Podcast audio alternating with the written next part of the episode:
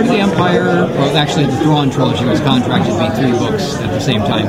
It was uh, offered to me in 1989. Uh, Bantam Spectra had just made a deal with uh, uh, Lucasfilm to do three novels. They suggested me, among other authors. Lucasfilm people decided they liked my style, or my style would fit Star Wars best of the ones they were, were shown and I got one of these out of the blue phone calls, four o'clock on a Monday afternoon from my agent, with the understatement of the decade. Tim, we have a very interesting offer here. So it was a chance to play in the Star Wars universe, to uh, get to kind of continue the saga, picking up after Return of the Jedi. And after about 24 hours of panic at the very thought of it, I decided to go ahead with the project. So Heir came out in 1991, and as was mentioned, um, it showed that the Star Wars fandom was, was still out there. Nobody really knew until the book came out. Welcome, everyone from across the universe, to the Wampa's Lair podcast. Star Wars is for everyone, so pull up a chair, get comfortable, and join the conversation with your hosts, Carl LeClaire and Jason Hunt, here in the Wampa's Lair.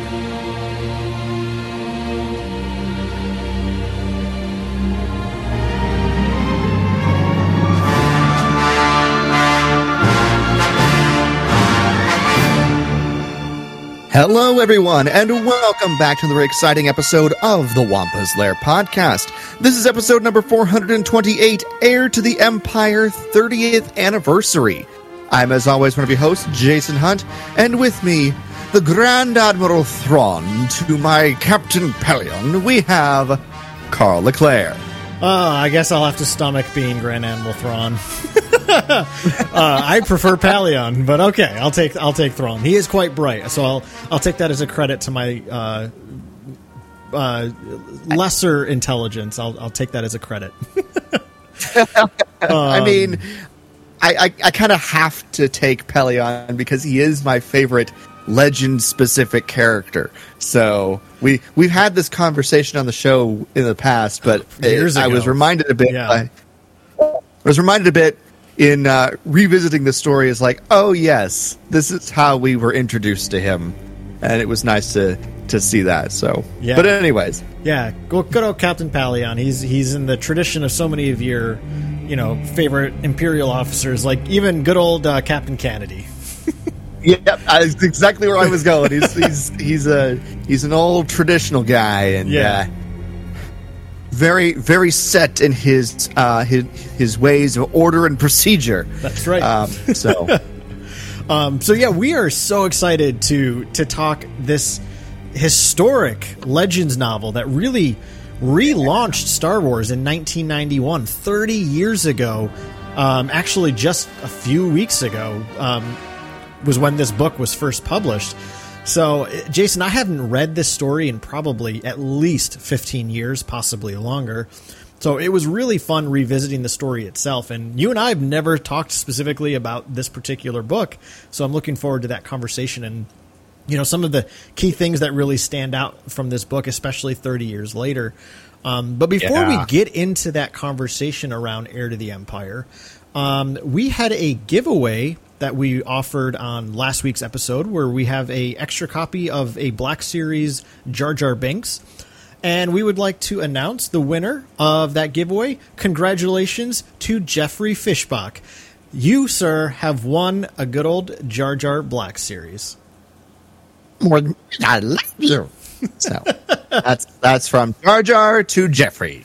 So so congrats to Jeffrey. Thank you to everyone who uh, you know hopped in on in the Instagram or on Twitter to to you know be involved with the giveaway. We have another giveaway coming up for you in just a few more weeks.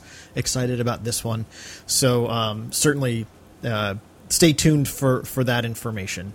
Um, but Jason, we also had a what I thought was going to be a relatively epic matchup from last week that turned out to be anything but epic. It was pretty heavy-handed. um, Yeah. But it was cool to see so many folks weighing in, which I think shows the popularity of both of these relatively new Star Wars characters, um, and those, of course, being Enfys Nest against Fennec Shand. Um, Jason, what did the Larians have to say in this not so epic bout?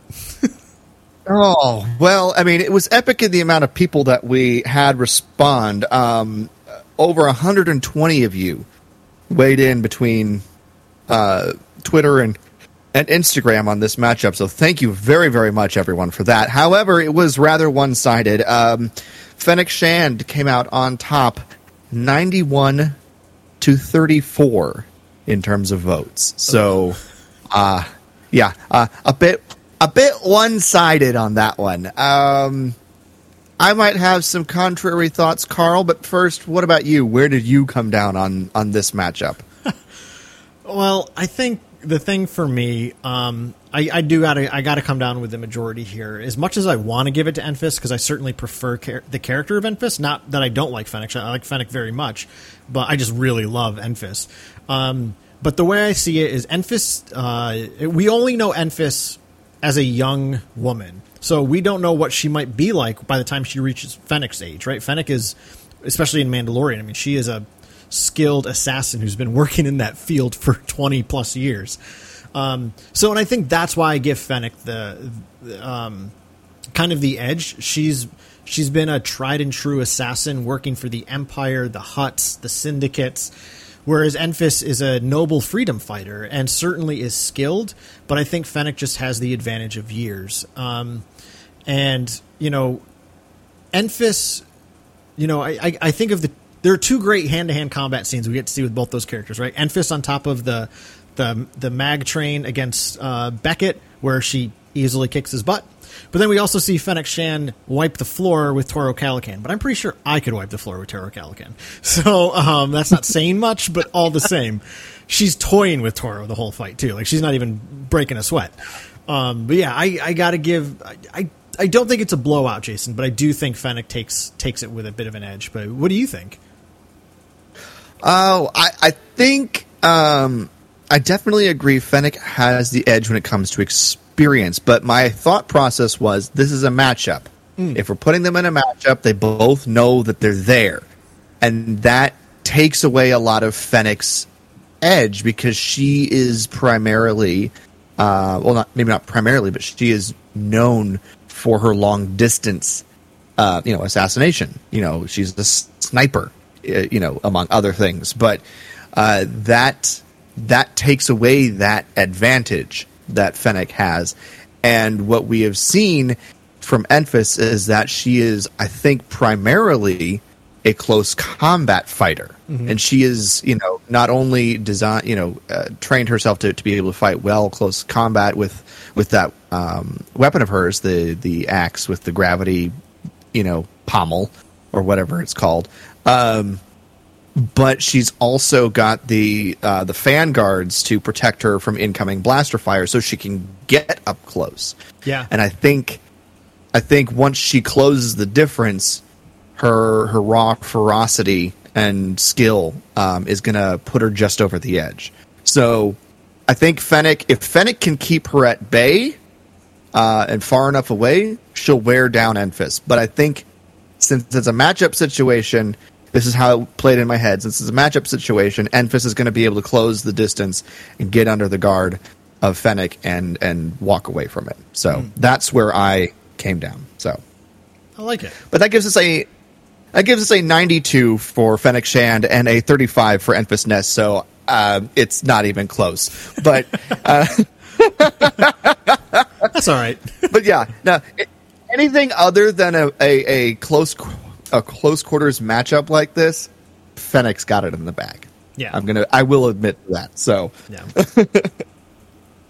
yeah. Well, thank you for so like you said, Jason. Epic number of responses. So that was awesome. Um, but certainly, uh, as as the responses started to roll in, I was like, all right, I can see why it's going this way. Um, But uh, yeah, so we will have a poll for you um, uh, at the end of this episode, which I'm actually really excited to to share and, and see how folks respond to this one too. I think this will be a uh, hopefully breeding ground for some some neat insight uh, next week. yeah, Um, exactly. But uh, And perhaps a future episode topic. Yeah. Hey, there you go. um, so yeah, I just threw that. At yeah, No, we're, we're planning on the podcast now. I, so I like it. I, I think that's a great idea. In all honesty, so, um, but yeah, so we are, uh, like we said, we, you know, thirty years of Heir to the Empire, um, published in May of 1991. Um, I was a whopping five years old. Jason, you were probably what two? yes, Yeah. I was too. So, So, we we were quite quite the youngsters.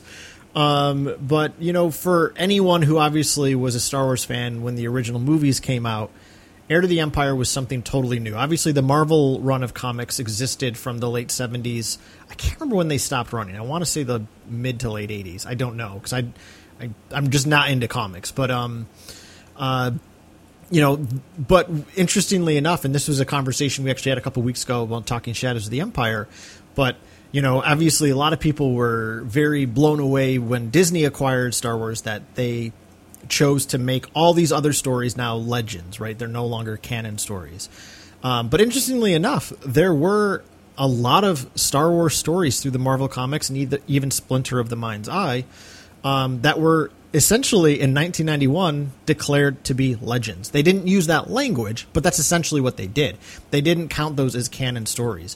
And this was going to be a whole new launch of a new canon for the Star Wars galaxy. And Timothy Zahn was going to usher that in with Heir to the Empire. And um, you know, as he points out in the the short interview from the top of the the show there, um, part of the reason behind launching this was to see is there still a market for Star Wars? Uh, Are folks still invested and do they still care? Right? Because by 1990, 1991, the toys weren't being made anymore. The the short run cartoon series of Ewoks and droids had been off the air for several years. I mean, really all you had was these really silly Marvel comic stories with a green rabbit.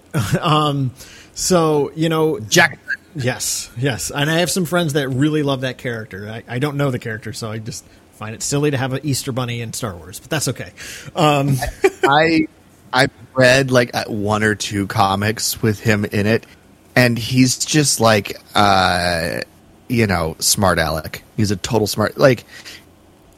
It's like if you made Bugs Bunny angry all the time. nice. so But yeah, so you know, in '91, it was.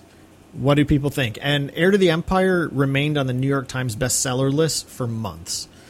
Um, so Yeah. it became very apparent that there was still very much um, an interest in Star Wars. And you know, early on in in that time, so Timothy Zahn was was picked by you know, uh, I believe it was Del Rey at the time. No, Bantam. I think Bantam was doing Star Wars books at that time.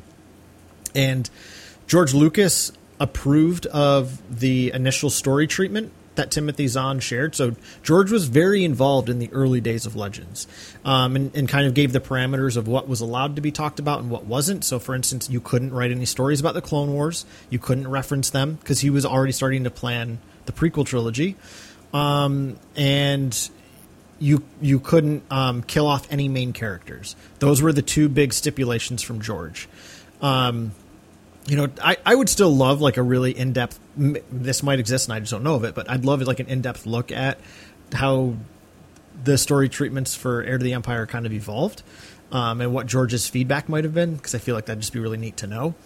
Um, but yeah, I mean this this story really proved that there was a hunger and you know popular culture still for Star Wars, and it really was the breeding ground for George to actually start actively thinking about writing that prequel trilogy. Um, yeah, so it, you you could say due to the success of this trilogy and the subsequent, uh, you know, publishing run of Star Wars novels, that paved the way for us to get the special editions and then the prequels. So uh, you can blame or thank Timothy Zahn however you choose to see fit um, Yeah. for continued Star Wars. for sure, for sure. Um, so yeah, you know this this is a story that I remember. Um, I mean, the first trilogy of Star Wars books I read as a kid was the Jedi Academy trilogy by Kevin J. Anderson, which was published I believe, two years after this. I think those came out in '94. Um, oh, so that would make that three years later, but my math sucks. Um, but and I and I loved that trilogy, and I I know the Thrawn trilogy was the second trilogy I read, and I I, I really liked it when I was a kid. I didn't like it nearly as much as the Jedi Academy trilogy, and I remember in the Thrawn trilogy liking each subsequent book more than the previous. So Heir to the Empire, for instance, was my least favorite of the trilogy, um, and that's not to say I didn't like it. But what was interesting is my, my plan was as, as I reread it this time, I was like, all right, if it really grabs me, I'll maybe I'll sit down and read the whole trilogy. Um, I'm just going to own up front right now. It didn't quite grab me like that. So, and I'd also been reading a lot of Star Wars Legends this past month, so I think I was just also a little bit like, all right, I need something besides Star Wars books for for a little bit. Um, so that's also that's- part of the truth. But yeah, I mean, I, I enjoyed Heir to the Empire. I think just to initially start the conversation, if I was going to give it, you know, out of five stars, I'd probably give it three. Um, so, uh, like, there are some really neat things about it. I think for me, Jason, I appreciate what Heir to the Empire is for Star Wars history more than I than I particularly love the story itself. If that makes sense. It does. It does. Uh, I I think I'd probably rate it a little bit higher. Uh, it also hmm, here's a weird thing. On the one hand, it seems like it's setting up a big, expansive story. Mm-hmm. But a lot of what happens in this book in particular is very small. So it seems like, uh, you know, and it's probably just due to the nature of, of, what they were trying to do, see if things would could would work and stuff like that. But it seems like there's like, hey, there's more, but we're just taking a tentative first step into that, see if you're going to bite. So um, and and I can kind of you know it, it, with hindsight see that in in the way that this um, this book is written, and I think that you know that's just due to the nature of the situation that they were writing in, or Timothy Zahn was writing in, and the the company was was you know experimenting with, um, which allowed the subsequent books to just go all in on what had already been established uh, later. So, but I I would probably give us a th- three and a half to four stars out of five. Um, I enjoyed it. It was nice. It was concise. It held my attention. Hmm. Um, I liked a lot of the new characters that that are introduced to us in this book. So uh, it wasn't. I won't say it's a spectacular book, but it was good. So, uh, and and it and it definitely laid the groundwork for potential, you know, big things in the future. Yeah. So, I think I think that's what I appreciate about this book, and obviously, it is the first part in a a, a trilogy. So, a lot of it is set up, right. anyways. Absolutely. So, yeah. Yeah, I mean, I would say, I mean, I, I found the story to be a little bloated. Like, it's a 400 page book that I think would have been a much better story in 350 pages. Um, okay. So, like, I think it could have been a little bit of a tighter story. Um, again, I'm no writing critic or anything by any means, but uh, I I did find myself skimming certain parts because it was like, all right, this is getting a little redundant. Um, so that's why again, like when I find myself reading, like that happens in a lot of novels I read, to be completely honest, and that's just my perspective. It's not everybody's, um, but you know the thing I'm most interested in now, and I, and I think it's it's interesting going back and reading something like Heir to the Empire in light of something like you know the the new High Republic stories, for instance, which are written very very brilliantly and very uh, very character driven stories. Um, and you know, I, I have said this before, especially when we were reviewing a lot of the High Republic early early wave earlier this year. I, I just find a lot of the new uh, canon authors to be I don't know. They're just they're just better writers, in my opinion, and I, I don't mean that to be disdainful to Legends authors. Um, I think books were also just. I mean, things are just different now. I mean, that was thirty years ago, right? Yeah. Um, so it's, it's I think it's yeah. unfair to hold that standard to something that's from a different time period. Um, but that oh. said, like Heir to the Empire, like, and this is to me, this is my biggest issue with. And by the way, I hope I'm not coming across. I don't mean to be coming across so negative at the top. I do want to get into some of the things I really loved in this book because there's a lot of them. But uh, and I know I've made this point before, but I to me, a lot of the old Legends books, the reason I don't like them as much as I probably did when I was a child is because they're so plot driven. They're so much about like um, telling just like a fun, exciting story um, without necessarily really delving into uh, the depths of a character, if that makes sense. And and and maybe that's just my perspective. Maybe others are like, "Are you kidding? There's so much character depth here." Um, I I find them to be a little bit on the shallower side. Um, but I think that's again like that's why I loved them as a kid. I don't want super deep emotional character stories when I'm 9, 10, 11 years old. Um, but now as a 35 year old adult, like I, I, appreciate those stories a bit more. Um, so again, that's it's just different standards, right? It's what what what is your subjective taste. Um, so that said, uh, you know, I think Timothy Zahn did some really interesting things with our main heroes. You know, specifically Han, Luke, and yeah. Leia. Um, and it, it, if you're all right with it, I kind of want to jump into one of the first things that I really enjoyed about the start of this book. Um, yeah, yeah. Which is Luke having a final con- conversation with with Ben Kenobi.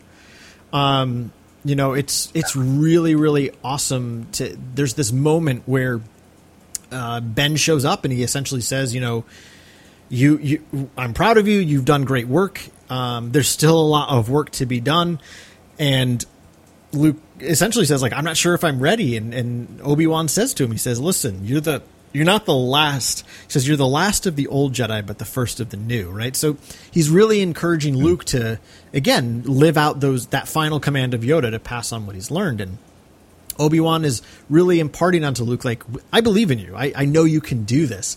And what's uh, and this was one of my favorite character moments for Luke is one Obi-Wan kind of just fades away. Luke is left feeling very orphaned again. And he kind of reflects on, you know, I lost my aunt and uncle, and then I lost Ben once, and then I lost Yoda, and then I lost my father, and now Ben's gone forever. Right? So yeah. it's it starts with this really low point for Luke in the book. Um, and a lot of Luke's uh, I don't know, I guess uh, character arc in this book that I and I do really like this is the level of doubt he has he doesn't quite yeah. feel ready to train a new generation of Jedi. You know, he's very nervous about because he, he, knows he wants to start with Leia, but he's very nervous and unsure of himself. And I thought that was a really bold choice for Timothy Zahn to make. Right? The I think for a lot of fans, you know, myself included, you know, we we see Luke coming out of Return of the Jedi as this fully formed hero, and he's he's going to just go fight the good fight forever and, and be flawless. But even back in 91, Timothy Zahn says, essentially gives us the character yeah. and says, yeah, he won the fight, but he's, he, he, he closed one chapter, but now there's this massive new chapter and it kind of scares him. It's very intimidating to Luke. And I think that's very human. Which, by the way, is I think something Rian Johnson beautifully tapped into for how he characterized Luke in Last Jedi. Um, so it's, even in this, I was going to say, yeah. But, yeah, I, I, was going to say that that sort of that doubt, that questioning, that uncertainty uh, is a part of Luke's character. You know, in in the sequel trilogy, and it's you know probably in part inspired by Heir to the Empire. You know, to be mm. perfectly honest, yeah. You know, and and it makes sense. You know, obviously this is just the beginning for Luke in the, the Legends expanded universe, and he goes on to become, you know, the one of the greatest Jedi masters to ever live. You know, throughout the the books, but those books span 30, 40 years. And he goes through so much to get to that point, and I think sometimes we forget that he started here. You know, having to say goodbye to Ben and being left alone again. Yeah. So, yeah, that's a that's a big deal for someone who grew up knowing he was an orphan living with his aunt and uncle. Yeah, and and I think it's an interesting point too to point out like Luke. Right, Luke's not fully alone, right? He's got Han and Leia and Chewie and the droids. Right. Like he's got this newfound family, you know, that common theme of Star Wars. But at the same time, Obi Wan and Yoda were his connection to the Force world, right? They were his connection point yeah. to fully understanding his place in that element of the story. And now he doesn't have that anymore, right? Leia and Han can't help him with that part of his journey because it's not something that they know. Um, so you know, like it, it, to me, it's like I remember growing up when we we had a really great pastor at my church who ended up leaving, and we got this other person who was terrible, and it was just like this feeling of disorientation because you know there wasn't like another person in my life that could fill that spiritual gap because that was that particular person's role in my life. Um, so for Luke to lose Ben, it's to lose you know a very a very crucial part of of his own development into this story of what does it mean for me to be a Jedi. Right. Right. And, you know, Ben offers some words of encouragement, but he doesn't, you know, relent in the fact that he has to go. It's, t- it's his time to pass on, Yeah. you know, Yeah. into the Force more completely. So, uh, he gives some words of encouragement and goes on his way. Uh, and it's, it was definitely something that seemed odd to me at the time, especially when I first read it. I was like, "Well, well why? Why? Why? Why is that the case?" You know, I don't understand. Uh, but I think it it makes more sense because obviously Luke is going to have to learn how to stand on his own, mm-hmm. and so this forces him to do that. Although we get the idea that he's going to look to find someone else to fill that spot before you know before he learns how to stand on his own so and that becomes a driving part of the villain side of the story in this novel so Yeah. Well, let's let's take a quick like let's look at them a bit, right? The the biggest obvious new character to this story is Grand Admiral Thrawn.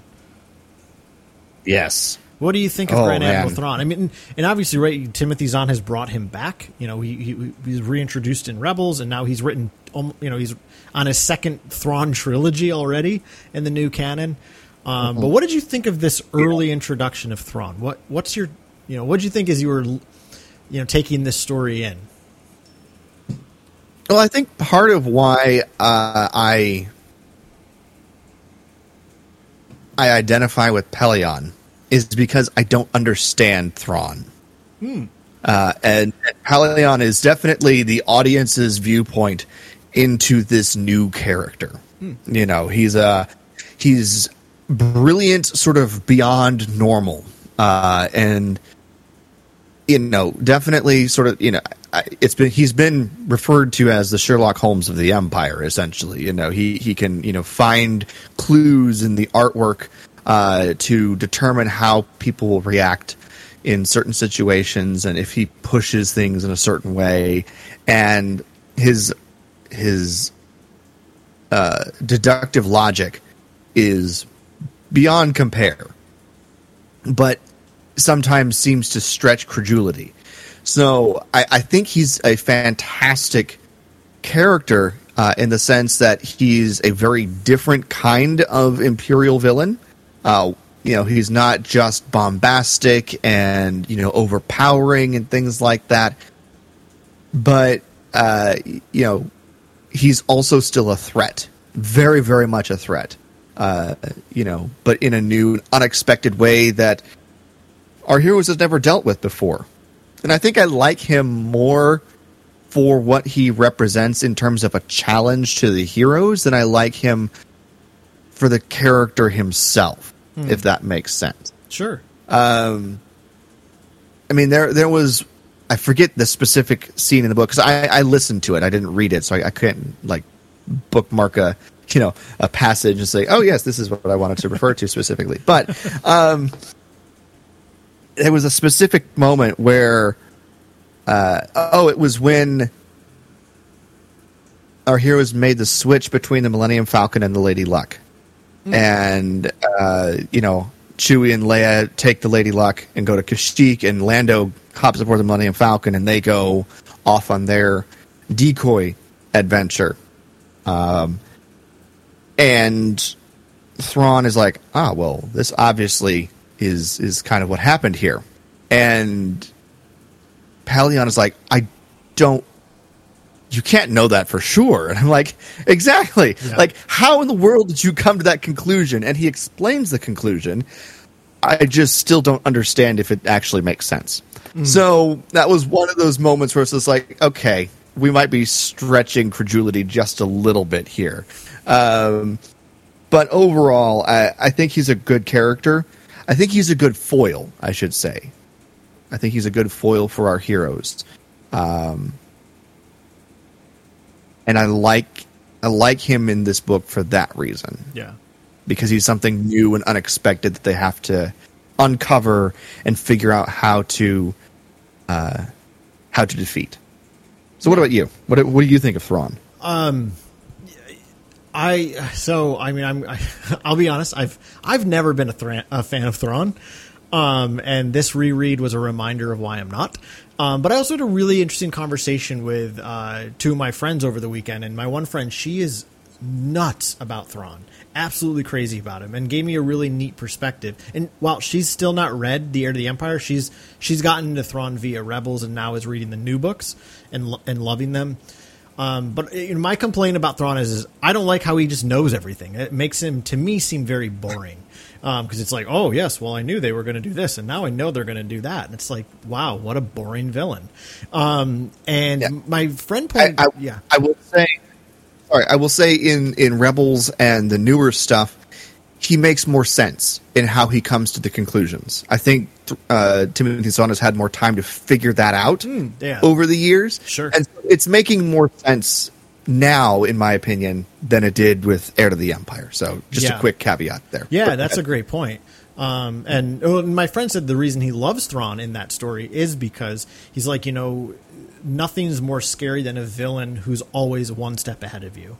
And he's like, you know, Yeah. he's like, he goes to, and my friend's point was, you know, to me, a, a protagonist who seems to know everything is a very boring protagonist. But an antagonist who knows everything makes it, how do we beat this person, right? Um, how do we outsmart them?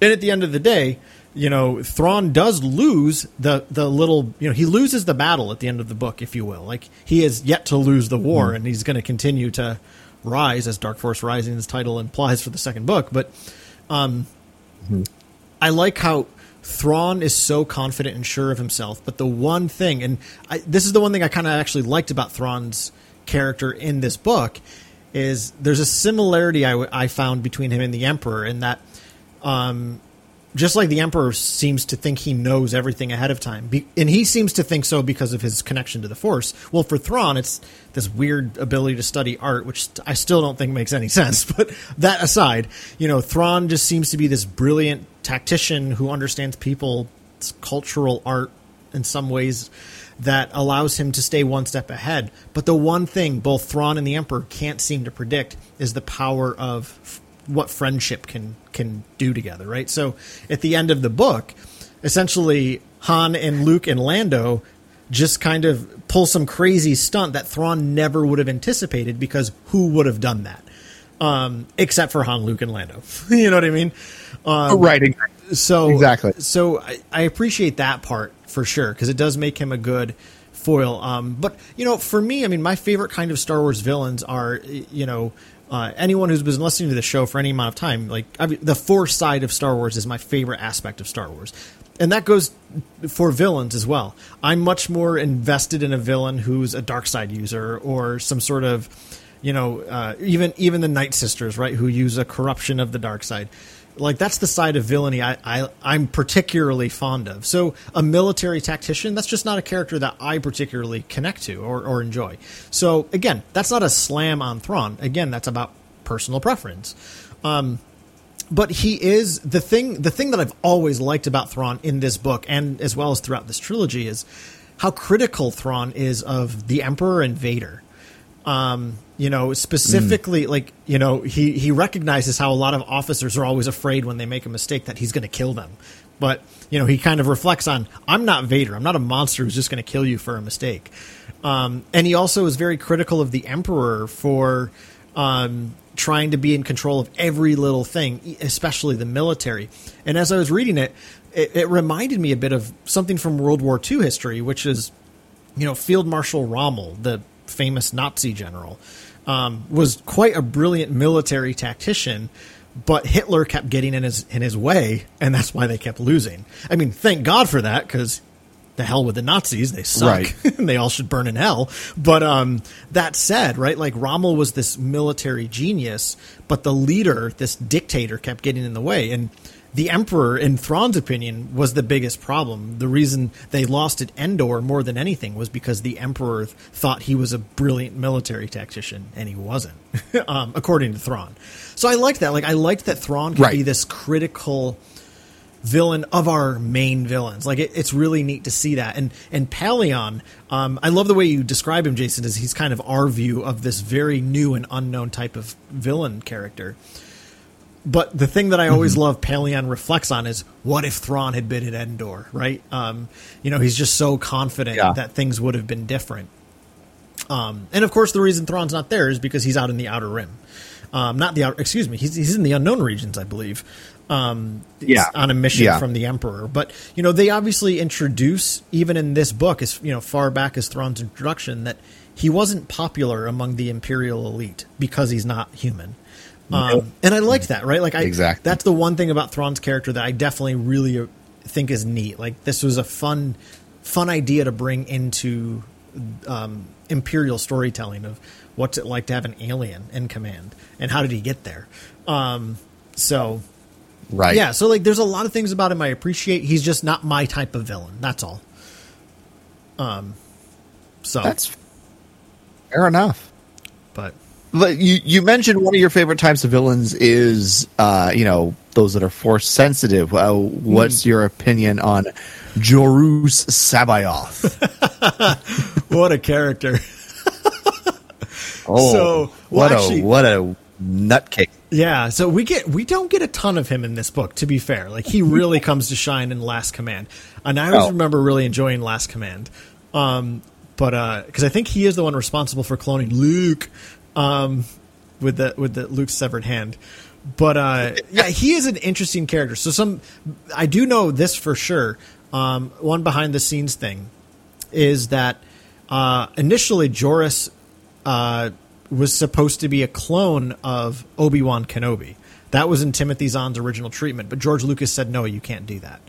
Um, so that's why he just made him this um, different cloned Jedi um, who falls to the dark side. Uh, he's a very interesting character, and, and I feel like Heir, again, Heir to the Empire doesn't give a ton about him, so uh, Right. I, I don't I don't have a strong opinion on him either way. Like I think he's an interesting character. Um and and you know, I like when we first meet him that he's essentially uh you know, he's kind of this overlord uh, on this entire planet.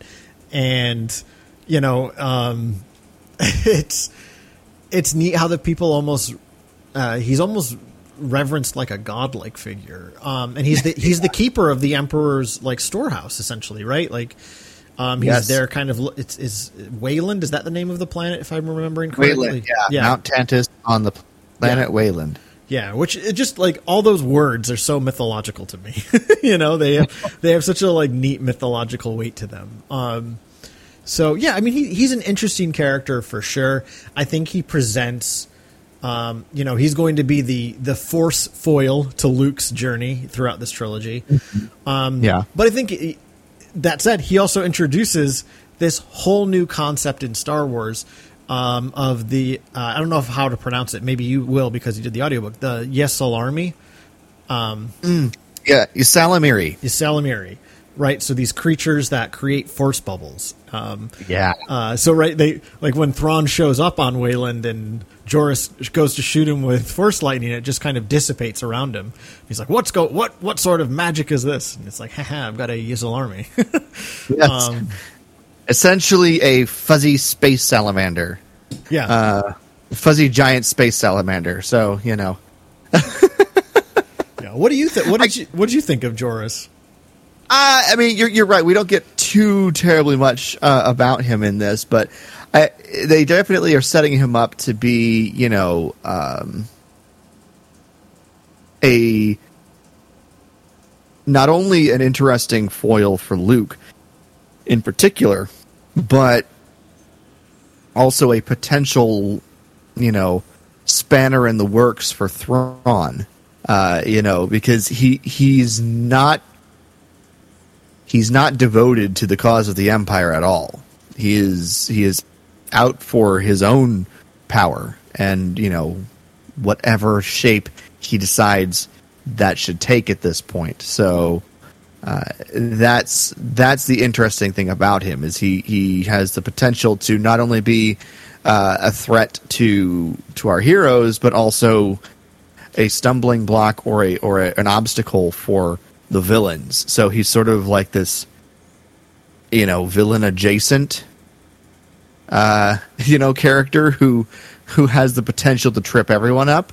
Uh, but that's likely just going to get him killed in the end, you know. Um, so, but yeah, no, I, I, I thought he was interesting, and uh, you know, it also introduces Timothy Zahn's interesting uh, effect that he has on clones.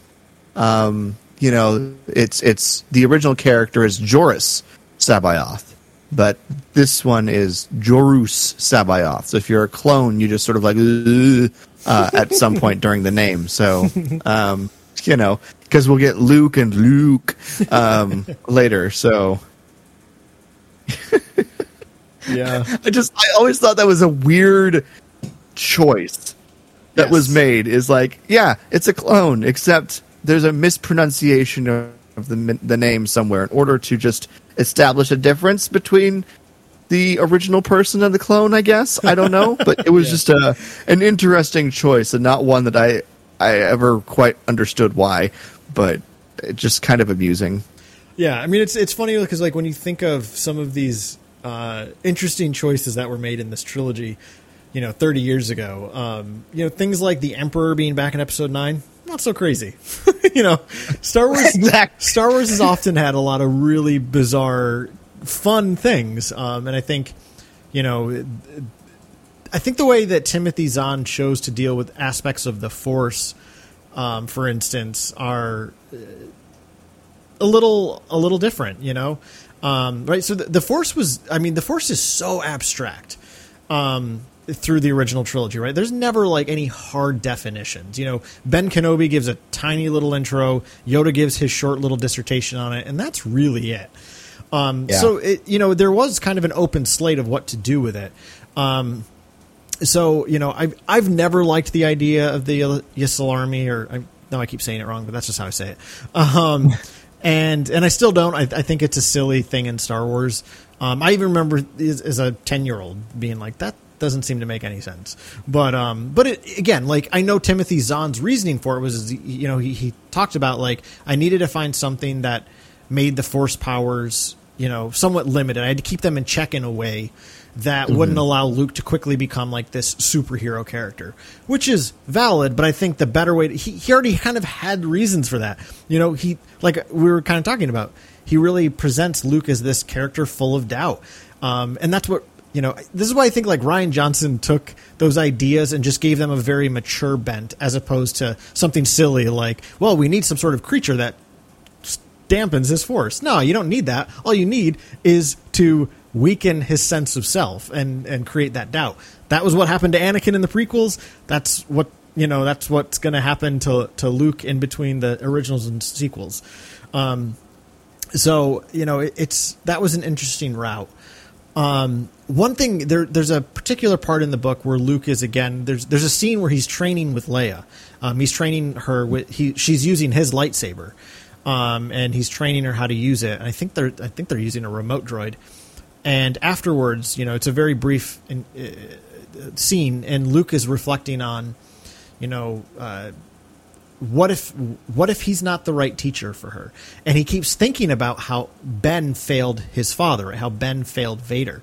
And he's like you know uh, ben ben was essentially a hubristic guy who thought yeah i can train him just as well as yoda. Um, and luke is thinking well gee if ben couldn't do it why what makes me more qualified right um, so again like I, I really love I think that's one of my favorite things I enjoyed about the book this time reading it. And that's obviously nothing I would have picked up on when I was 13 years old.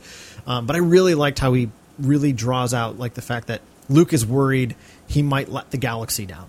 Um, Which I think is a very Luke thought you know. Oh, very much. You know, the the idea that oh man, I've got the weight of the galaxy on my shoulders, and I'm the only one who can handle this.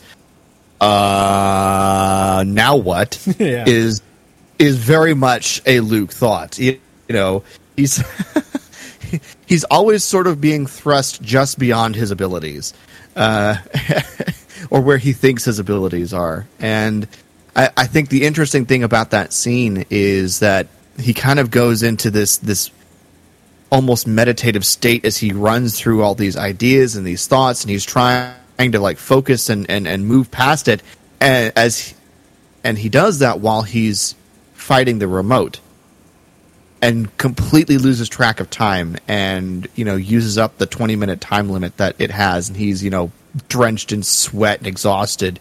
But he's just like you know fighting this thing uh you know while he's trying to process all of those thoughts um and it's a very interesting you know side note to all that like he he gets lost in in, in these things and uh and doesn't even realize that he's demonstrating some very incredible skills at the time um, while he's questioning everything. Yeah. Um. Well, you know, we're well into this conversation now, and I think it's we got we got to obviously bring up the other big new character that's introduced in this in this trilogy and in this book, which is of course Mara Jade. Um, yeah. What do you what you know? What was your take on um, Mara Jade uh, in her introduction in, in in this particular book? Okay, there's there's a couple of things with Mara Jade. Um, I think overall, I really like her character. I think she's a good new character for, uh, for the story. Uh, I I think she's a uh, an interesting character. You know the the idea that she is just hell bent on taking down Luke um, in that way because of because of what he did to her, but the fact that he has no idea that he's done that to her is a really fascinating uh, relationship dynamic, and I love that. I think it's actually really really interesting to me. Uh, the only thing that really kind of not drives me nuts, but is irks me a little bit is where they are to have crossed paths. Um, you know, at Jabba's palace and everything like that, and and the the idea of of how she might have been able to stop him. So, it's. I don't think that works. I, I feel like it should have been something that, uh, you know, honestly, I feel like the the mission to take him down is totally fine for for her to have uh, been given, but I feel like it would have been stronger if they had created another event in which she missed him by that much just before Return of the Jedi. And because I feel like forcing her essentially just off screen, I think it's something that they felt like they had to do for for the book, and you know, just to to relate it back to the movie. And there's an, another thought I, I wanted to uh, touch on this later, uh, but because they were really testing the waters with this book, they they had to tie her so closely into already established events, and the only real established events they're working from are the films at this point, um, in terms of this book. So, I just don't think that part of her backstory works. I think everything else is great, and I think it, it puts her in a very unique and a you know fascinating situation, and the journey of the two of them through the Myrkr Forest after they've crash landed is probably some of my favorite stuff in this book. Uh, and and the the antagonistic relationship she has towards him, but him just trying to be like, I just want to help. I just want to you know figure this out, and we can move on. And I think that's that's one of my favorite uh, you know aspects of this book. Uh, is is that journey through the forest? Um, I really like that stuff. So I, I think I think she's a great character overall. I just think the specific instance in her backstory of where she is supposed to have just missed Luke is a bit forced, um, and doesn't quite work for me. Yeah, so. that, yeah. Um, you know, it's it's funny because like you know, obviously today. 30 years after this story, Mara Jade is one of the most beloved Legends characters in Star Wars. Um, mm-hmm. And interestingly enough, she's never been a character I've I've just never had any strong feelings either way for her. Like to me, it's just like okay, she's cool. That becomes Luke's wife. Neat. Um, and uh, it was actually I actually really enjoyed reading how she's introduced here because she really is presented as kind of this wounded character, and mm-hmm. and really trying to figure out well. Somewhat in a similar way. I mean, her and Luke's journeys have a little bit of a similarity insofar as they're two characters who are trying to make sense of what to do next, where to go next. You know, for Luke, Luke's and they're almost opposites in a way because Luke's is meant to be like his is kind of optimistic, like, all right, I've I've accomplished these great things. Now there's this beautiful future lying before me, but I'm kind of afraid of it. Like, what if I'm not ready to train the new Jedi? Whereas Mara is, is like the person who destroyed my world is at my fingertips. I need to kill them. But if I do, who am I then?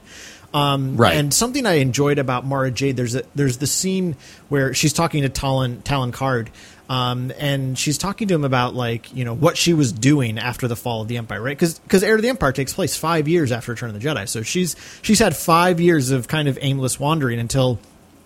Um, I mean, not five full years, because she eventually does meet up with Talon Karrde and essentially just become, you know, part of his smuggling uh, fr- franchise, if you will.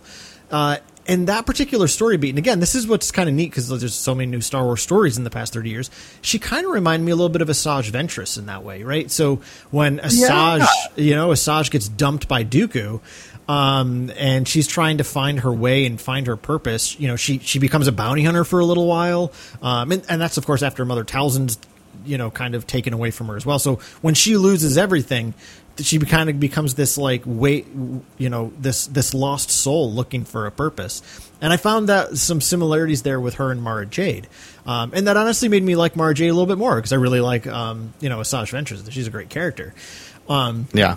so yeah like it it, it kind of gave me a different star wars reference point of looking at this new character this old character in a new light and it made yeah. me like her a bit more. So yeah like uh I really, I for the first time really ever in my life, like I actually really enjoyed Mara Jade in this story, and and you, like you're saying, like those scenes of her and Luke making their way through the forest on My- Myrkr or Myrkr, however you say it, um, it is some really neat adventure storytelling, and and you do get like little bits of her, you know, there's like this slow opening up process for for her to Luke, and you know, because he he is he's just totally like you know WTF? Why, why do you hate me so much? what did I do to you? You know, right, right. Um, and you know because she she just hates him so much. Like if she tells him any of her truth in a way that gives Luke some power over her, so she doesn't want to do that. But over time, like she does at least like say, here's you know here's what you took away from me. You took my whole livelihood away from me. You took my purpose away. Um, and but uh, yeah, so like I appreciated that part of her character. Um, but like you, Jason, I did the thing that also like kind of hung me up was, you know, this whole like kind of to me felt a little forced. Now again, in 1991, I bet you this was awesome because again, like yeah. it was like, oh, cool, like this is a neat reference to something I can look for in the background next time I watch Return of the Jedi. It feels a little forced today, but I don't think it would have 30 years ago. Um, but it is right, like the fact that she is. Right. I mean, it's cool to learn that there's this thing called the Emperor's Hand. Like that's something we'd never heard of. That's that's pretty neat. Um, and uh, it's it's weird to think that she was there at Jabba's palace to kill Luke, um, because you know. So the way she kind of explains it is, Palpatine was aware of Darth Vader trying to recruit Luke to overthrow him. So he wants to snip that in the bud by having Mara kill Luke. But if you really think about it, that makes no sense. Because in Return of the Jedi, it's very clear that the Emperor wants Luke. you know? Oh, yeah. Um, so like again, like it's it's a neat way of trying to connect her into the overall story, but in my honest opinion, even with what you just had in up through the original trilogy, it doesn't really make any sense. Like it's very clear that Palpatine wants Luke. Like he's well aware of what Vader's up to, but he's not threatened by it. So to introduce this plot point as if the Emperor felt threatened um, diminishes the Emperor's uh, hubristic might, if you will. Um, so I didn't particularly love that story bent, but um, again, overall, I, I really came to appreciate Mara in this story. Yeah, no, she she's a definitely a uh, an interesting and a fascinating character, and um, one I'm a little disappointed that we haven't gotten back in the new canon. Um, I mean, uh, not that I necessarily think she's essential, but I think it's something where you know, in some way, shape, or form, it might have been nice in some of the new canon to to get Mara Jade back. Mm-hmm. Because you know the the whole you know idea op- occupation of the Emperor's hand is 100% something that he would have done. Like have these people at his beck and call and you know even outside of Vader. And we've seen him working outside of, of Vader uh, with some of the other you know legends and and new canon material out there you know including inquisitors uh, you know the there was that group of of science you know The Science Division in Rogue One. Oh no no no no! They you know this no they, in one of the comics there was sort of like the these these people who were using science and technology to replicate the force Oh, uh, right, or, right, or yeah. force abilities Yeah. and stuff. You know, um, I, I couldn't remember the, the term for them, but yeah, there were there were those people. Uh, you know, things like that that that that he's used outside of Vader. You know, partially to test Vader, but partially because he wants to have his fingers and other people at his disposal to do what he wants. And so the idea of the Emperor's hand, 100% something that he would have, you know. Um, so even if, you know, Mara wasn't sent to kill Luke specifically, the idea that an Emperor's hand, whose sole purpose was to do will and bidding of her master, uh, would find themselves angry and adrift when Luke kills the Emperor Yeah. from her point of view, you Yeah. know. So, but yeah, it's uh, it's an she's an interesting character, and I I really liked her. I felt like she was one of the stronger characters in the book, for sure. So Yeah, for sure. Um, yeah, yeah. Um, uh, and and obviously, right? Like this is this is the first book of a trilogy, so she's just being introduced. right, Um, and yeah, I mean, I I don't fully remember where her full story arc goes. I mean, I know by the time we get to Last Command, I mean she she does show off the fact that she's got some force training and some lightsaber lightsaber combat training because um because she I think she fights Luke for a little bit at the end of Last Command while Luke is fighting Joruus. So um, yeah, yeah, I think I think she kills Luke, I think you're right. and therefore Yes, and and therefore you know yep, freeze her up a bit. achieves her her mission. You know, Yeah. frees her from that mission. So right right good point. Um there were so uh something i wanted to bring up uh just because i really loved this little nugget um which i never would have picked up on um again without new eyes.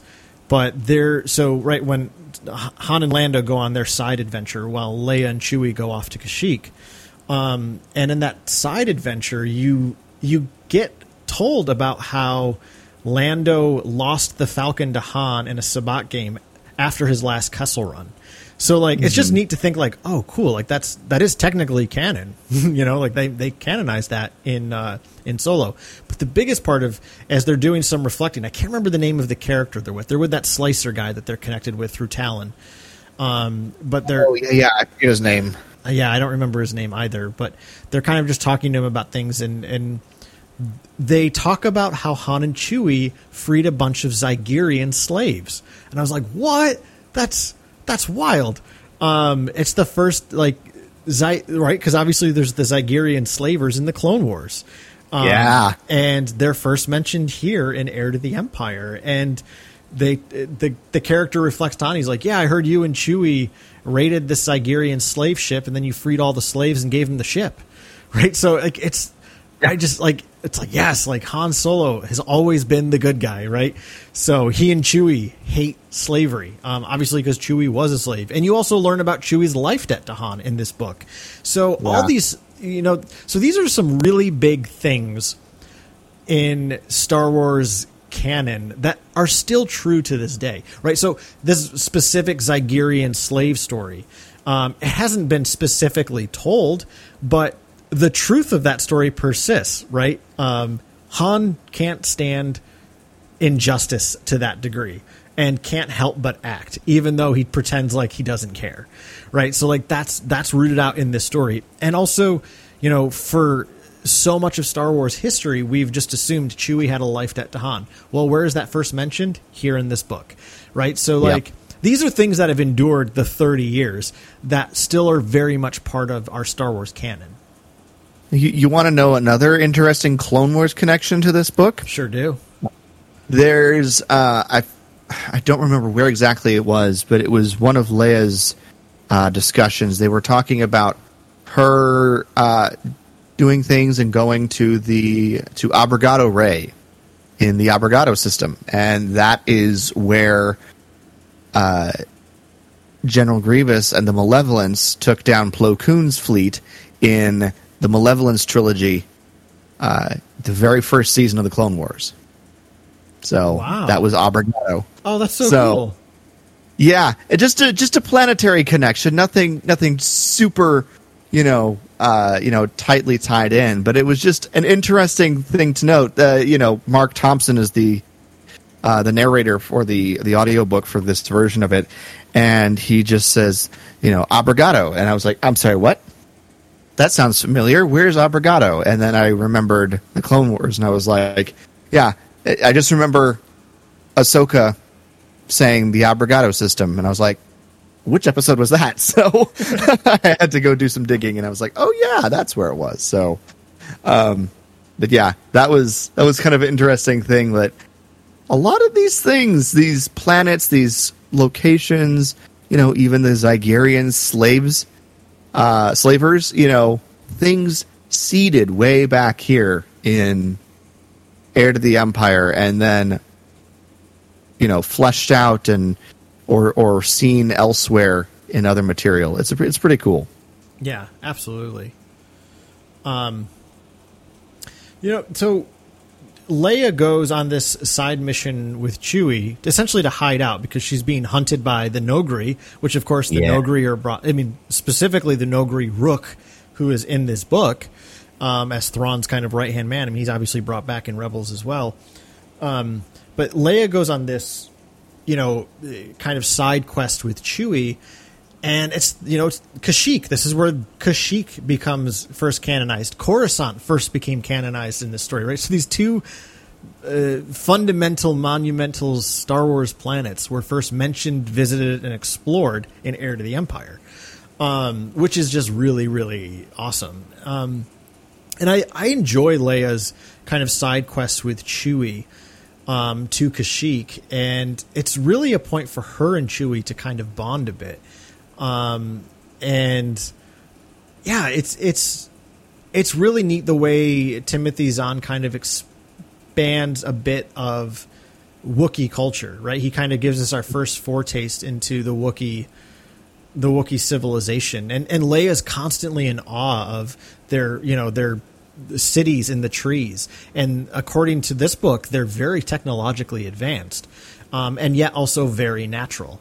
Um, so like Leia is, you know, just kind of astounded at who the at, at who the Wookiees are. Um, and Leia comes to discover something about herself that she really struggles with, which, of course, you know, Leia still really struggles with um, knowing that she is Darth Vader's daughter, right? Because Yeah. she, of course, hates him, understandably so.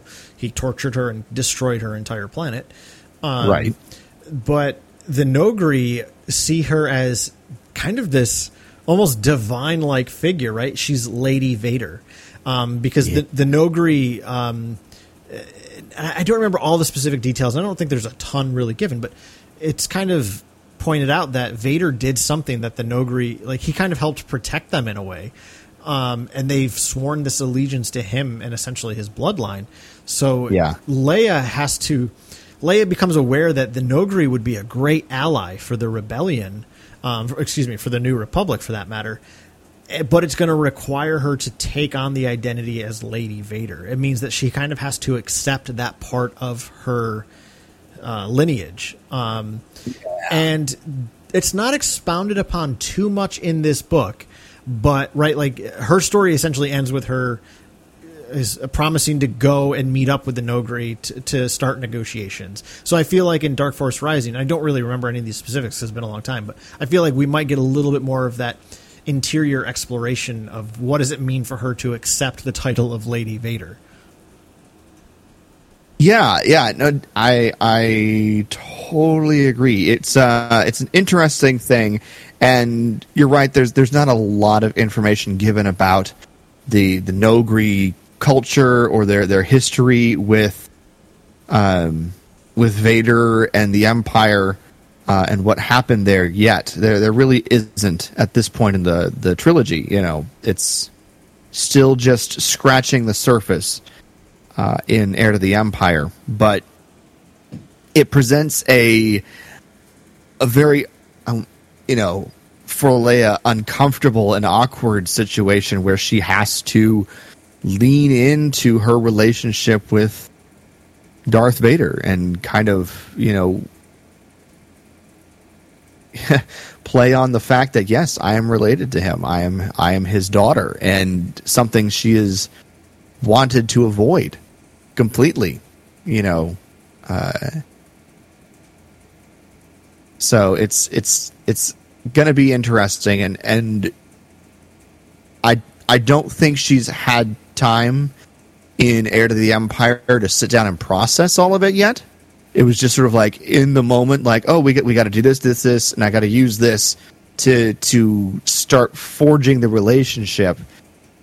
But I think, I do think we get some of that in Dark Force Rising, where she's like, you know, the month build up to when she has to meet Rukh again, she starts, you know, going, oh, oh dear, what does this all mean? If I remember correctly, but yeah, it's Yeah. uh, it's an interesting scenario that uh, that she's got herself put in because Luke is already you know accepted the fact that he's related to Vader, Right. Right. and He's- Leia Leia doesn't right. quite yet. Yeah. So, I mean, which Yeah. I can understand. Right, right. Very different relationships with Vader for the both of them, um, in in their experiences of him. Uh, but yeah, um, well, yeah, it's it's um, it's interesting because like I also uh, quick side note I I read for the first time ever not too long ago. Um, uh, again, if if you follow us on social media, you probably saw I posted about this. But the pretty much every May for the last few years, I'll read nothing but Star Wars books because it's you know Star Wars month in May. Um, and one of the books I read this past month was uh, Tatooine Ghost. I don't know if you've ever read that, Jason. It's it's um, oh my gosh, Yes. yeah, Troy Denning wrote it, um, and it came out right shortly after Attack of the Clones. So before Revenge of the Sith came out, it was published in 2003, and it's the story of Han and Leia going to Mos Espa to try to win this painting they need. Um, but she ultimately runs into Kitster, and she learns a lot about who Anakin was as a child, and she finds Shmi's old journal, um, and it, it's it, it's it's a really great story. Uh, it, it's what one of my biggest critiques of the Legends books I've read in the last year is almost none of them seem to write Leia well. Um, and I think that's honestly oftentimes the pitfall of when you only tap men to write stories. Um, there, there were obviously some female authors at, at, that time, but not very many. And, um, and and it's not to say that men can't write women, certainly not. But it, I think it does sadly show that there is a little less uh, ingenuity about writing her character as opposed to Han and Luke. Um, but that said, Tatooine Ghost was probably the best Leia story I've ever read. Um, and it was it's essentially about this question we've been talking about, Jason, which is her learning to somewhat accept that her father wasn't just Darth Vader, right? That he, there there was something to him that was quite good and beautiful before his fall from grace. Um, and uh, I, I, was commenting uh, to a friend of mine. Re- one of the main things I liked about that book is almost every time we do get Leia in any story, um, be it Legends or even a lot of times in the new canon, her story is always centered around the fact that she's a politician. And those stories just don't work for me. like they just kind of bore me. like uh, like Bloodline, for instance. That's a great new canon book by Claudia Gray, but I love Claudia Gray, and I think that's why I enjoyed the book as much as I did. But it's like, oh, great, another. You can't stand politics and Star. You can't stand the political central centric books. Yes, yeah, that's not what I love about Star Wars, right? So, so for Tatooine Ghost to essentially be this exploration, because um, a lot of it is is not only is Leia learning to accept that Anakin was someone different from Darth Vader, but she's also starting to understand her relationship with the Force. So I was like, yeah. I love this story. Like this is finally a Leia story that's not just about Leia the politician. Um, yeah, and the the interesting thing about that book is because is as she begins to accept uh, and and work through the you know the Vader Anakin distinction and begins to learn to accept Anakin uh, as as her father, that sort of helps her work through and figure out better her force because she's no longer, you know, kind of uh, wary of it because of Darth Vader, you know, yep. subconsciously. So, yeah, yeah well, because very. Yeah, the other really interesting point, for, and I'm, I'm, sorry, I know we're supposed to be talking Heir to the Empire, but I really love Tatooine Ghost. um, uh, one of, I read it once years ago, and it's still something I remember. Which is so. right, like that's awesome. Um, I mean that, that I mean that book is almost twenty years old now. It'll be twenty years old next year. So, uh, well, two more years. Gosh, I really suck at math. um, but uh, one of the really interesting points in Tatooine Ghost as well is Han and Leia are arguing about whether or not to have children because Han wants them because I think this was a really brilliant storytelling point for Troy Denning, understanding Han's characters. Han really wants kids because he never had a childhood. So the legend story of Han is so eh, he he was essentially an orphan that was picked up by a smuggler and, and raised to be a smuggler. So obviously, Solo it seems to imply that he at least knew who his father was, but the legend's backstory of Han is he does no idea where he came from. He never had a family, and and again like that bloodline her- hereditary way. So for Han mm-hmm. and Tatooine Ghost, he really wants children because he wants to be able to give that sort of life to others because he never had it. Um, right. But Leia is very reluctant in the story to have children because she is so worried about her children turning into Vader, right? Because yeah. she knows, you know, if they have children, they're probably going to be strong in the Force because they come from Skywalker blood. So this story ultimately ends with Leia seeing that maybe having children isn't as scary as she thought because Anakin w- was not evil, right? Um, and she understands that it took steps for him to get to where he was to become Darth Vader. Um, all that aside, if uh, if you haven't read Heir to the Empire, check that out. But if, if you haven't also checked out Tatooine Ghost, you might really enjoy that book too. If, if you want a cool Leia story uh, around her relationship to to her father, um, yeah, absolutely brilliant book. And and Jason, the, again, sorry for this quick little side tangent. What I really enjoyed with reading all those Legends novels this past month is I read, I mean, I read a couple of the books from the old Han Solo trilogy by Brian Daley, which came out in 1978 and 79, all the way mm-hmm. up to, um, you know, Tatooine Ghost was probably the newest one I read, which was 2003. It is n- interesting to see how different eras of Star Wars books interpret Star Wars, right? Because as more in, as more stories are told or as more medium are created, it opens up so many more doors. Um, and yeah. and I, I, just think that's like a fascinating part of, of, of, Star Wars history is just fascinating to me. so, yeah. um, Well, and to sort of build off of that and get us back onto the um, the heir to the empire discussion, it's interesting to me. Something I noticed uh, while while listening to the the book is so many of the uh, reused lines and references, direct references to film events uh, in this book. It's it's definitely something that I, I felt very very deliberate in the way that Timothy Zahn uh, approached this is to make those distinct and direct connections to the films because it's like, hey, this is a Star Wars thing, and we need you to, you know, this is designed to help you buy into the fact that this is the continuing adventures of these characters. Uh, and so there's very, very much deliberate and uh, uh, you know recollections of specific events and reusing of film dialogue uh, in the book. Uh, some of it is used for humorous effect. Other other times it's more like, oh, that's just a character trait. You know, they say that kind of thing. You know, but um, it was just a very interesting thing to note throughout the book, and I think I think he worked it in pretty well. Even though it seemed deliberate to me, it didn't necessarily seem too out of place. Uh, but it was just something that I noticed. Uh, you know, I, I, listened to this book o- essentially over the course of three days. Uh, it's a 13 hour audiobook, and I listened to it all in like three days. So uh, I think that might have had something to do with the fact that I noticed it sort of peppered throughout the whole thing. Um, you know, but I just thought it was interesting because we still get references and reused lines and other material and things like that. And it's almost now you know obviously you know i have a bad feeling about this is essentially an easter egg uh, for star wars fans. And you know 1138 has to be used somewhere.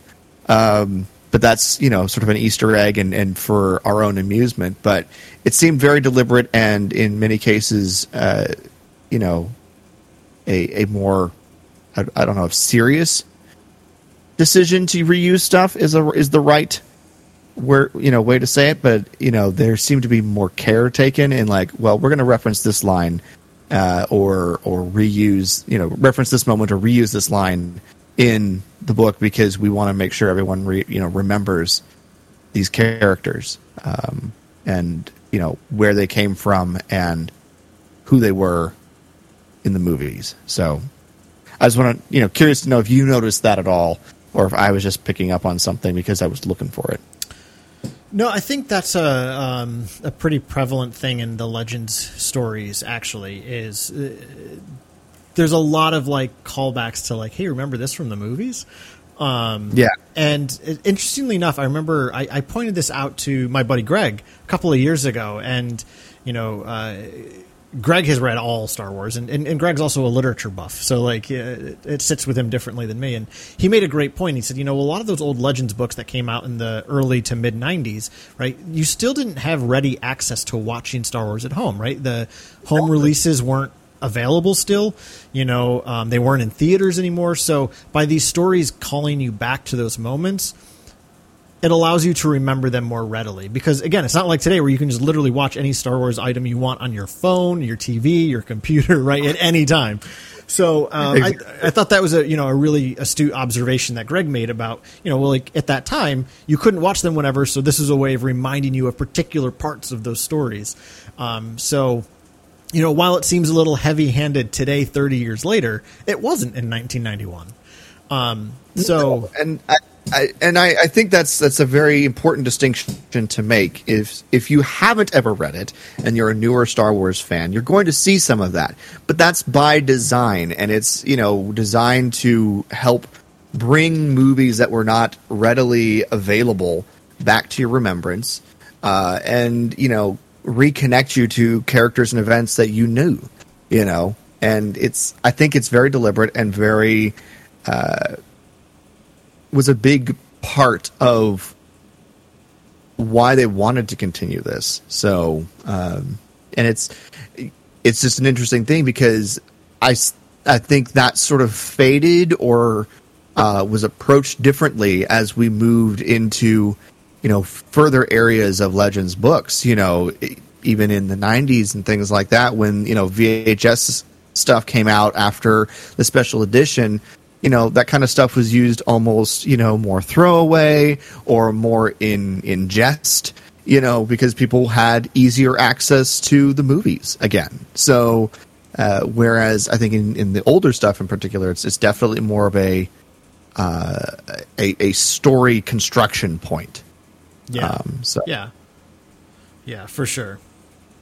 Um so Jason, do you have any like last uh any big major things you feel like we we haven't brought up yet that you want to bring up about Heir to the Empire? Um, I have I have one scene I'd like to just bring up just because uh, it, it was probably one of my favorite moments in the book itself, um, and you know invite you to do the same if you have anything uh, you want to bring up. Uh, uh, just a just a brief question, uh, a brief comment is um, I like the introduction of Talon Karrde. I think he's a, a neat character. Um, the the gentleman smuggler, if you will. Um, I, I think he was a, a fun character uh, and someone who it was really interesting to to watch how he tried to balance the line, but now has to make the decision. Yeah. Um, yeah. so obviously we don't get a ton with him, but he was uh, sort of a nice middleman to give us perspective on both, you know, factions in this book and and bring the factions together in a way that now the New Republic are aware that there's a Grand Admiral still out there. So Yeah. Um. Oh, quick little f- interesting side note: in Tatooine Ghost, the Chimera is actually um, on the tail of Han and Leia, but they don't know who the Grand Admiral is in charge. Like, there's a mystery to it, which is kind of cool because it's like if you, we as Star Wars readers know it's Grand Admiral Thrawn shit, but he they don't meet him yet because he's still yet to rise to power. But anyway, um, nice. yeah, so that was actually kind of a cool little connection too. I was like, wow, I, this is so neat. Like the Chimera's here. Um, Tatooine, is pr- like uh, prequel to Heir to the Empire. Yeah, yeah. I, well, I think it takes place because well, it's obviously it's it's short. Actually, it falls in the timeline shortly after the courtship of Princess Leia. So after Han and Leia get married, they're they're very much newlyweds at the time. But um, yeah, great, great, great book. Obviously, you know, clearly love Yeah. it. yes. But uh, the, the last, the, the, the one thing I just wanted to mention is that there's a really cool, and, and kind of connecting to what we've been talking about here with all this, you know, callback stuff. Um, interestingly enough, one of my favorite scenes in the book is essentially a callback insofar as Luke goes back to Dagobah in search of answers. Right? He's Yeah. he's trying to understand you know again what what's his place here what how should he move forward with with uh, training jedi for the future so he returns to dagobah in hopes of uh, finding some answers and he also knows that there's i, I think he's there to track down some dark side I'm going to just essentially call it a wayfinder because it's similar to the wayfinder from episode nine. Um, so when he goes there, you know, he sees Yoda's hut has essentially been taken over by the forest, which is like a reminder of how you know naturally life just overtakes in the place of loss. Um, Yeah. But then Luke goes into the dark cave again, and he has this vision of a woman holding his lightsaber on the sail barge and killing him. Um, and it's essentially he has this vision of Mara. Uh, he hasn't. He obviously hasn't met her yet. Um, but I just, I mean, obviously, you know, Jason, I love Dagobah. Uh, so an opportunity to go back to that planet to me was just really cool. And again, it makes sense that Luke would go there in search of answers, and he has this, you know, prem this this pretty profound experience in that cave again of something that's awaiting him in his future. That is- he- His fate is somehow intertwined with the fate of this unknown red-haired woman. So. Um, I just I really appreciated that part of the story. Yeah, yeah. I I, I thought the vision was was uh, was pretty interesting. Uh, I I I liked the the process of getting to that vision more than I liked the vision itself. But I honestly, I think my favorite part of that whole sequence was him finding and sort of picking through the remains of Yoda's hovel. Yeah, because it is something where it's like you know here in the desert, you know, it, the um, it, it even mentioned, you know, he's from Tatooine. He didn't even think that, you know, the the swamp would reclaim the hut uh, because you know Ben's hovel is still standing to this day because of the, just the way the desert operates, and it, it sort of uh, in a in a way preserves things like that, uh, whereas the swamp takes it back, Mm. and it was just an interesting way not only to just you know kind of say ah yes that's exactly how it how that works here in the desert, you know since I live in one, but it's also um, just an interesting way to to note that that hovel and that that place of, of residence only stayed while there was life there because Yoda would have to constantly be, you know, rebuilding, repacking things, you know, the the mud and things like that uh, to maintain his home, to maintain his existence there. And now that that that life is no longer there, he's still there through the Force, but that life is no longer residing in this point. The the environment has moved on, and it's sort of like giving Luke the uh, the physical representation that he has to start moving forward instead of looking back. So, The I- belonging I you really- seek is not behind you; it is ahead. yes, exactly, exactly.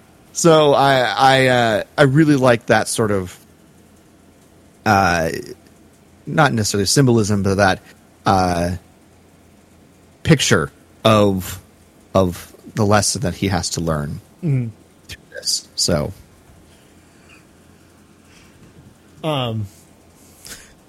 Yeah, for sure. Uh, anything anything else you want to bring up before we wrap this conversation on Heir to the Empire?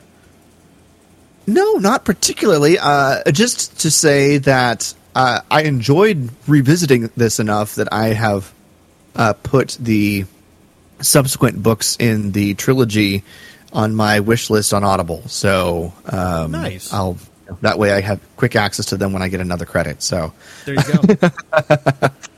I'll finish the trilogy eventually. So Yeah, that's awesome. Um, yeah, I mean, like you were kind of saying, Jason. I mean, I think it's a great opening book, but you know, more than anything, you know, this this thirty year old story has just so much stuff that became the foundation through which Star Wars canon was built for the next you know 20 plus years. You know everything was built upon this story. Um Yeah. and uh, you know that's a pretty endearing and, and enduring thing. Um so yeah you know uh very curious what other folks uh, love about this book. Because again I know how beloved it is. And and uh, you know I mean I apol- I apologize if if, if I, I came across too crass. You know what? It's because it's just not a favorite book of mine, but at the same time, it is really fun and it's it's a really cool book. Um, so for those of you who really love this book, I'd love to know why. Like tell me tell me some of the things that really worked for you and that, that continue to uh, resonate with you all these 30 years later. Um, so, Uh, because we always love to hear that stuff. Exactly. You know, it's you know, it's definitely one of those things where it's not a perfect story, but it's a great it's still a fun story. And, you know, it it it became popular and successful enough to you know, essentially serve as the foundation for Star Wars stories going forward in the the books and comics medium for the next you know 20 plus years and is still resonating with new content today that people are referencing it even though it is still a, even though it's now a legends book you know? So so much so that Thrawn has been re you know you know co-opted and recast as himself in a new new-ish role for the new canon. So it's the impact and the resonate the resonance of this story is still being felt through Star Wars today. And so for that kind of historical look back at it, I think it's important to take note of that. And that's why we did this podcast. So Darn right. Um, well, yeah. So uh, there you go. There are just some of our overall takeaways revisiting this book. Um, Jason, sorry, I meant to ask you this at the beginning of the show, but had you read Heir to the Empire in the past, or was this your Yes. first? Okay, I thought so. Okay, I, your I've first- read it. I've read it maybe two or three times in the past before, um, but it it had been a little bit, uh, so it was nice to revisit it uh, for this podcast. Yeah, good, good. Um, well, before we go, we have a poll for you for next week.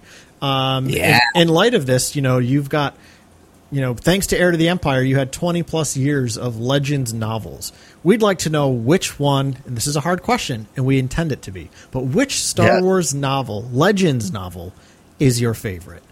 Um, Yeah. if, if you have to say a trilogy, that's fine, but we are more specifically looking for one book. So even if you love the Thrawn trilogy, if, if there's one particular book in there that is really your bread and butter, we'd love to know which one. So we're really looking for a specific book, but if you've got to say a trilogy, that's fine. Right, exactly. So I'm I'm very interested to see what people say. I have to go back and and review all of the Legends books I have read over the years in order to answer this question. So uh, it's going to be a hard j- decision for me for next week. But yeah, I, I'm very interested and curious to see what people think.